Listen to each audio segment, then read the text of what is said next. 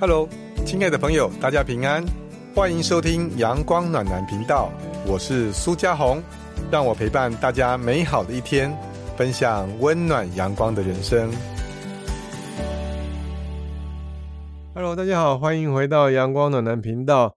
今天要跟大家谈谈啃老的问题。哇，每年6月份毕业季节过就是在求职潮，可是那是我们以前的想法，现在好像发现为什么都找不到人啊？那人到哪里去呢？毕业生到哪里去呢？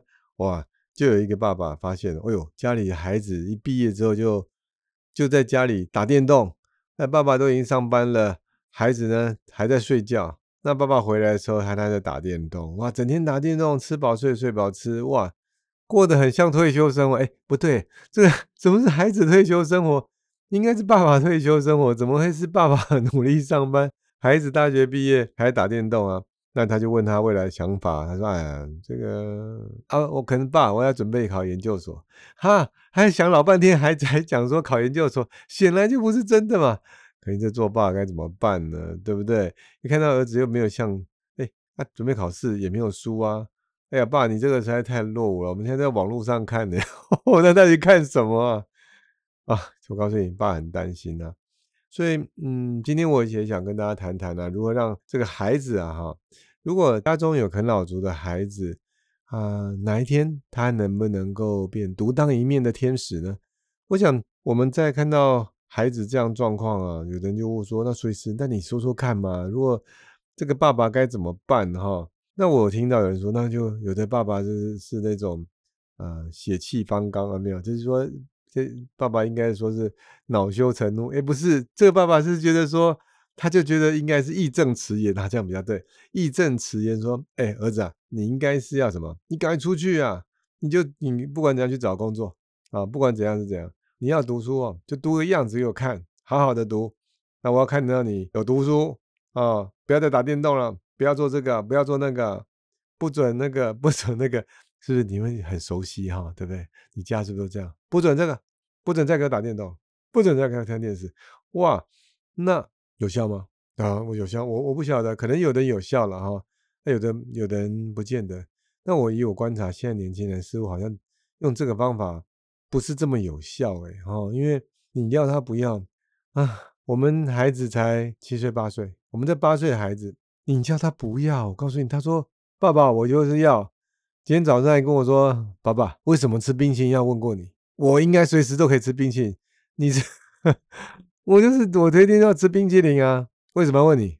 我们家8岁孩子都这样，哎，18岁的呢，22岁的呢，他我相信可能他更意见很多，所以这样是不是最好的方法呢？我想，如果碰到状况，我会怎么样哦？我可能会跟他一起，我确认一下他到底在想什么。你总是陪他1-2天坐一坐，他打电动 OK 好啊，那陪他出去总是要吃个饭吧，那聊一下，先确认他到底现在的状态是在哪里，因为有时候也不确定他真实的状态，我们只看到表象就帮他下定论，哎，我们又不是神医，对不对？看到他在打电动就说哦，那他就是怎样怎样，也不一定马上贴标签嘛。所以首先我会先想多了解他，那也许花多点时间也是只能这样子啦哈，所以多看看他，多感受他现在心情怎么样。他心情是很烦躁呢，还是他觉得说，哎，我就是要长久啃下去啊，长久打电动打下去。所以先知道他到底的状态，他是自焦虑吗？还是他紧张？还是他不知道该怎么办？还是真的被人家牵走了哈，就是沉迷在电动，这也有可能。所以当你确定好这个时候，是不是能够顺着他，也就是说今天他有点大了嘛，请问成年几岁？哎，律师你怎么问我成年几岁哈？那今天他大学毕业应该成年吧，我们连我国民法都在修正成年是18岁的。那虽然我个人不是这么同意18岁就算成年了哈，因为我发现我18岁的时候一点也不成年哈。那可能现在的孩子比较厉害吧。好，法律上说成年就成年了，那请问现在你的儿子女儿在家里打电动的时候，他几岁了？他也20几岁了吧，成年了。成年就是他要为自己负责。什么叫为自己负责啊？也就是了解他之后，他到底要做什么啊，总是要讲清楚。他不是嘴巴里讲说要考研究所，但是他心里不是要考研究所，他心里那个答案才是答案。当他没有答案，陪他找出答案。那如果他真的你也找不出来，没关系，那就试着让他决定一个答案。例如说考研究所总是试试看，像我当时也是这样。我当时大学毕业的时候，其实也想赶快考研究所。为什么？理由很简单，不想马上当兵。所以台大法律系的，为什么很多人说要马上当兵呢？因为我们读法律系总希望说第一次可能考不上，那所以就先考研究所，然后可以再考一下，看先考上再当兵，这是最好的。当然我这个研究所没考上，然后就去当兵，那之后才考上律师。那不过我可以从我自己的这种人生，我们每个人都有度过这样的人生迷惘的时间。其实有时候在求职，那也是一个不是很容易度过，或者是也你说那苏律师，你求职不是很顺利？我告诉你，超不顺利的。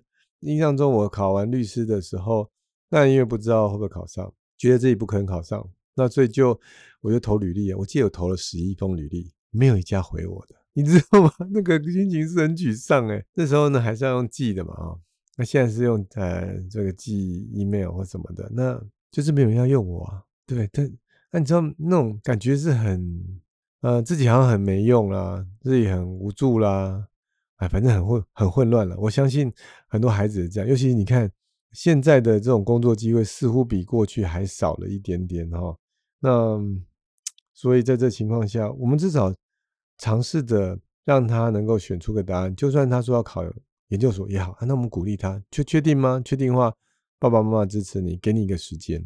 就是今天我们都想说立刻孩子立刻变好，哪有可能我说你马上变好也不可能你叫苏律师马上会飞天，永远不可能，怎么样？也有可能，以后搞不好设计什么可以飞天装置，我们买来穿。但是如果经过一段时间的努力，是有可能。所以各位没有什么不可能的，只是需要时间。好，那我就给你一个时间，合理的时间。你要1年是不是？好，爸爸就给你1年，你不要想太多，我全力支持你。请问，当你这样讲的时候，这又是孩子决定的时候。那请问以一个做爸爸来说，你是不是做到一个你也确实很关心他关爱他，那也是和儿子你自己讲的或女儿自己讲的那时间上你也是，我们也两个确认时间，他就给你一定的时间。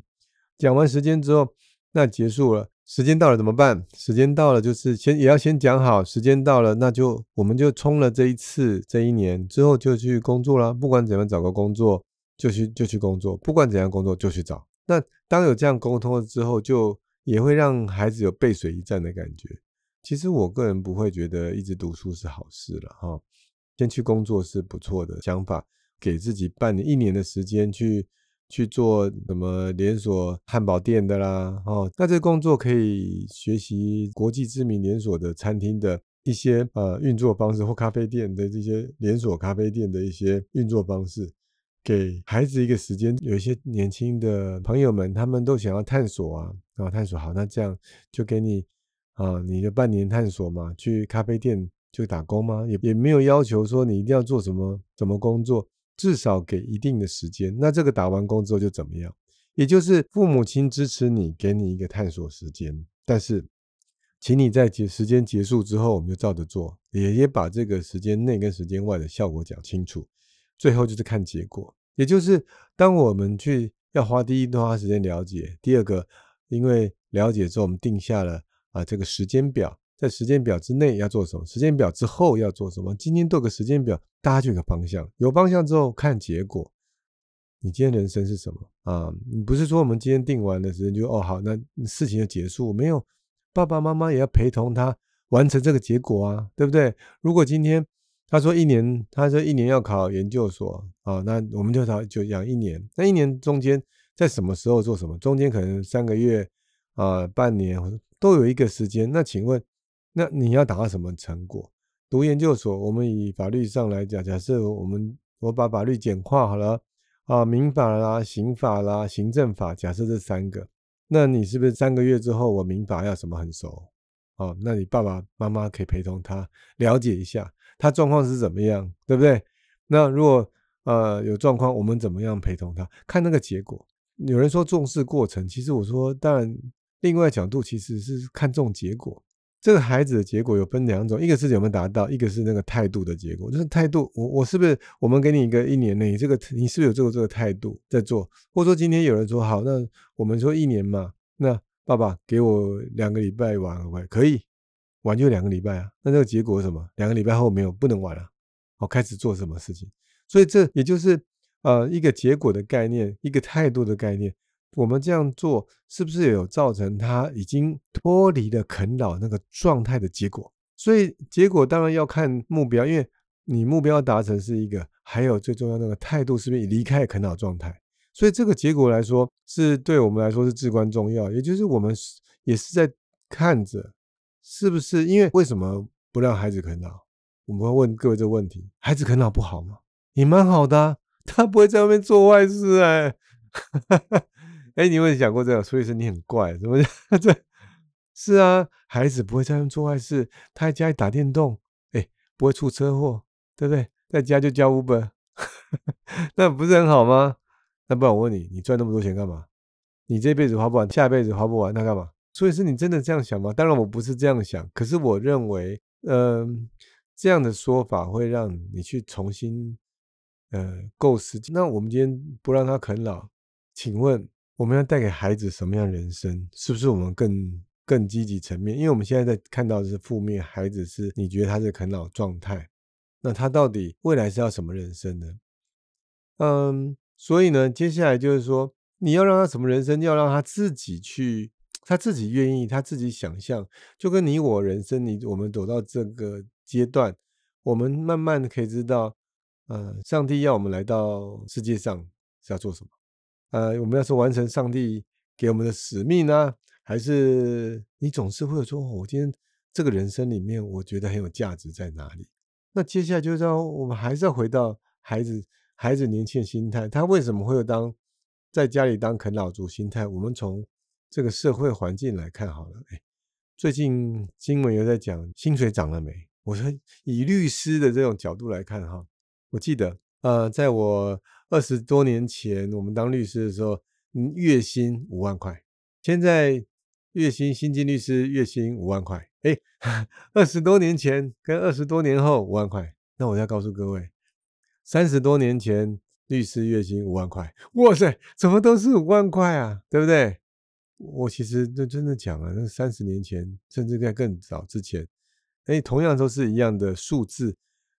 同样也是都是台币，但是因为币值的不同，已经差很多了。那一般的行政的啦，或大学毕业生呢，能够赚到3万多块，其实他们觉得怎么样？他们觉得说，好像也还可以吗？但实际上，你说你如果扣掉一些食衣住行娱乐，哇，可能没有多少钱。然后那工作的时候刚开始很辛苦啊。要去学很多东西啊，被人家嫌弃啊，这个做的不会，那个做的又不懂，没有成就感。但是在家里，我告诉你，打电动最有成就感了哈，对不对？最有成就感啦。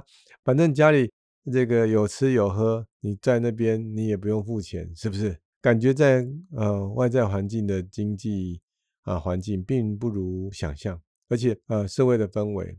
会变得说，你好像没有一个比较好的手机，比较衬头的外形，就是衣服啦、衣着啦、饰品啦，人家觉得你好像不 OK， 就是不是很流行，或者好像跟不上同侪，所以有一些同侪的特殊的压力，也许他们现在面临到是一个不容易度过的过程，也就是成就感低落，然后收入少，然后彼此同侪比较心又很重。所以现在孩子面临到的跟你我可能会有点有一些差别了哈，所以在这个外在环境的影响很大的情形下，确实现在找一份好工作不太容易，所以现在思维又有点不一样了哈。其实本来也不一定要找工作了哈，创业也是一个不错的想法啊。所以今天如果可以体认到我孩子确实是面临到这样的困难，那我们能够帮他什么？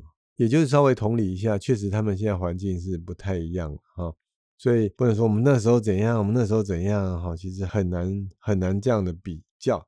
那我们怎么样防止啃老的状况出现呢？我只能这样说，防止啃老状况出现是自己愿意走出来，他愿意自己能够飞天遁地，他自然会有想办法飞天的方法，想办法遁地的方法。那如果他想要啃老，他就会一直想要啃老啊，那怎么办呢？所以这样有朋友的家里他就说啊，他们家小的时候爸爸妈妈就会把未来这个求学的时候花费给他们看，你看爸爸妈妈花这么多钱给你，我能供给你到大学毕业，或你能当研究所，好，我供给你到研究所毕业，研究所毕业之后你要自己工作自己赚钱，也就是先把话讲在前面，就是爸爸妈妈确实很辛苦，他就是要花钱，所以让你知道，所以有人说用说清楚的方法是很好的。那我自己是这样想的哈，就是说像我爸爸妈妈他有提到这个，可是他也没有提得那么清楚，但是他会说你以后长大自己要自立嘛。那正好我那时候我爸爸也生病，我考上律师，我爸爸也生病，那刚好我就有这个工作，也可以让家庭有每个月就有钱，可以就是有活水了哈，就不会坐吃山空。所以我跟我孩子讲，就是说其实我就发现，如果今天你有要帮爸爸妈妈，就是说今天如果你有个责任，就是你有一个孩子之后，你是不是当爸爸，你当爸爸之后要养小孩嘛，对不对？这个是你会觉得很理所当然的。那你的爸爸老了之后他没办法照顾自己，是不是你要养他，是不是你要照顾他？那我就跟我孩子说，是的，你就要养爸爸你要养妈妈然后我小的时候我也是觉得我长大之后我一定要养爸爸妈妈，我要照顾好我的爸爸妈妈，这是我自己的想法。但我有这想法之后我就必须要想尽办法要能够把我的家顾好，我的家顾好包含我跟我爸妈。那你想想看，我老师啊，以前在我们考试的时候，他就常跟我们分享，请问你要考几分？你要考几分？哦，包老师，我都想要考80分，你以80分为目标。老师说不行，你要以100分为目标。我说为什么？我们考不到啊，对不对？不一定考得到。那所有人都会觉得啊，老师你这样太夸张了，怎么叫以100分目标？老师说，如果你要以考100分为目标的时候，你会努力的要达到100分，但是就算没有达成，也许你就是90分。当你用80分为目标的时候，你认为这样就够了，搞不好你只有40分。那你60分目标，搞不好你一分都没有，为什么？就很简单，你连准备都不准备。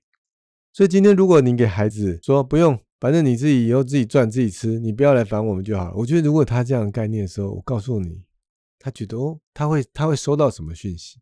他好像没有什么不需要什么责任啊。那再加上说父母亲现在我们都帮小孩存钱啊，哦，理财啦，那他会收到什么样的讯息？跟孩子啊，今天爸妈老了之后就靠你了哦，没有你的话我们过不下去了。爸妈现在全心全力的照顾你。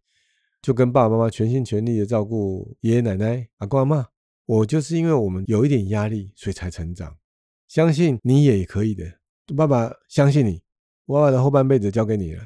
请问孩子他收到什么？爸爸对他的托付，对他的信任，对他的倚重。孩子不再是孩子，他是家里的支柱。孩子你是家里的支柱好吗？他会觉得他是被需要，他也是受依靠的人，他不是无所事事，他也不是温室野花朵。纵使我们确实是让他在温室里面的成长，但他自己觉得他随时就要接受大自然挑战。我就会跟我孩子这样做，当然这样做实验了，我自己觉得蛮有效的，所以我很认真的，我会负责的照顾我父母亲。那也因为这样我也成长了，我也期待我的孩子这样子他就会成长。除了这样以外，因为孩子毕竟他现在有很多似是而非的观念，还有很多大家都听同侪不听父母。我们以前也是这样，对不对？听同侪不听父母。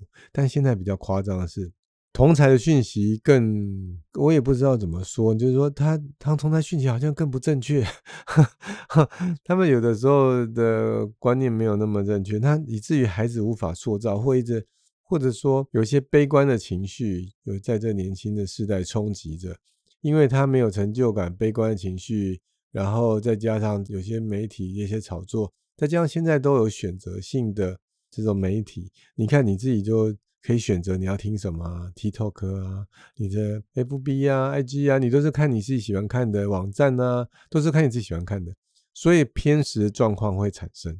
你一偏食重，就会你的观念就不会太全面。那么这时候我们就如果可以的话，真的是要陪同孩子去一起规划他未来，而且给他鼓励打气，可以，孩子一定可以的，爸爸都走过来啊，你一定走得过去的，所以没问题。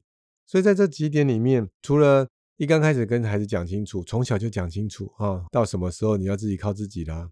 或第二个，你可以跟他讲说，爸爸妈妈也是靠你，你其实你是有责任，你有能力的，对，像爸妈也是富养，阿公阿嬷你也可以，所以你是很棒，你可以，当有责任感，他还去做。那也需要第三种，就是帮他厘清，因为他有可能偏食的状况，帮他厘清说其实有很多出路的。那当然我们做家长更要注意啊，我们不要把自己说只有工作这条路，朋友现在创业也是啦，投资也是，只是各行行出状元，我们也要拓展我们视野，才能协助孩子。之前我曾经讲过有一个新闻哈，有一个孩子大学毕业之后他就不出去工作，他在家打电动，打。他刚开始说他要考研究所，那一直考了7年，博士班都还没考到，硕士班都还没考到，都可以读完博士了，好吗？他爸爸很生气，你怎么这样啊？去工作。他爸很生气，他不出去，我就是不出去。他30多岁就是赖在家里不出去啊。老爸说，哼，他做什么事你知道吗？他一状告上法院，要他搬走，提告他。他那个儿子也是不甘示弱，说好，我们是一家人，爸爸要抚养我，对不对？反正我就是一家人嘛，还不搬，作为抗辩。最后法官判决爸爸胜诉，为什么呢？因为儿子他已经有他自己谋生的能力了哈，他也是要独立的，他并不是说这样就需要父亲的抚养，所以判爸爸胜诉。所以如果真的有太夸张的，不妨运用法律，目的不是要赶他走，目的什么？让他真正能够独立于这天地之间。我们何尝不是希望我们的孩子他能够独立自主吗？他能够拥有自己的一片天空，他可以翱翔天际，甚至无远弗届的。所以说你出去也不用这么大啦，他只要能够好好的过好生活就可以了。那你说怎么帮助这些残障孩子？还有2点我要跟大家讲。第一个是说，其实我发现哈，那如果你让他有找到成就感的工作，就算是微小，你也慢慢的让他培养，让他可以走出去，能够做他可以做的事情。那接下来要做一些公益的事情。当你去做一些公益的时候，例如说你帮忙去包米啦，或者是帮忙去做一些义工志工，你会发现我们太幸福了。我碰到很多的父母亲觉得他的孩子是需要照顾的，他可能是身心有一些障碍的，所以他没有办法照顾自己，他是客观上没有办法照顾自己。那请问这个父母亲他怎么去，他就是要帮安排这些孩子的余生啊哈。那如果在家啃老族，是他在身心状况都很健全，但是他不去做，请他去看看他们这些人，或帮助这些人，也许他的人生会因此改观也说不定。带他看看世界吧，相信每个孩子上帝都会有给他一道光，我们就是那一道光，希望孩子能够看到，哪怕我们的光很微弱，只要在够黑暗的环境里面，这道光将会是他人生的最大的指引。今天节目到这边，喜欢我的节目吗？欢迎订阅加分享哦。如果喜欢的话，请你给我们5星好评。我们下次再见喽，拜拜。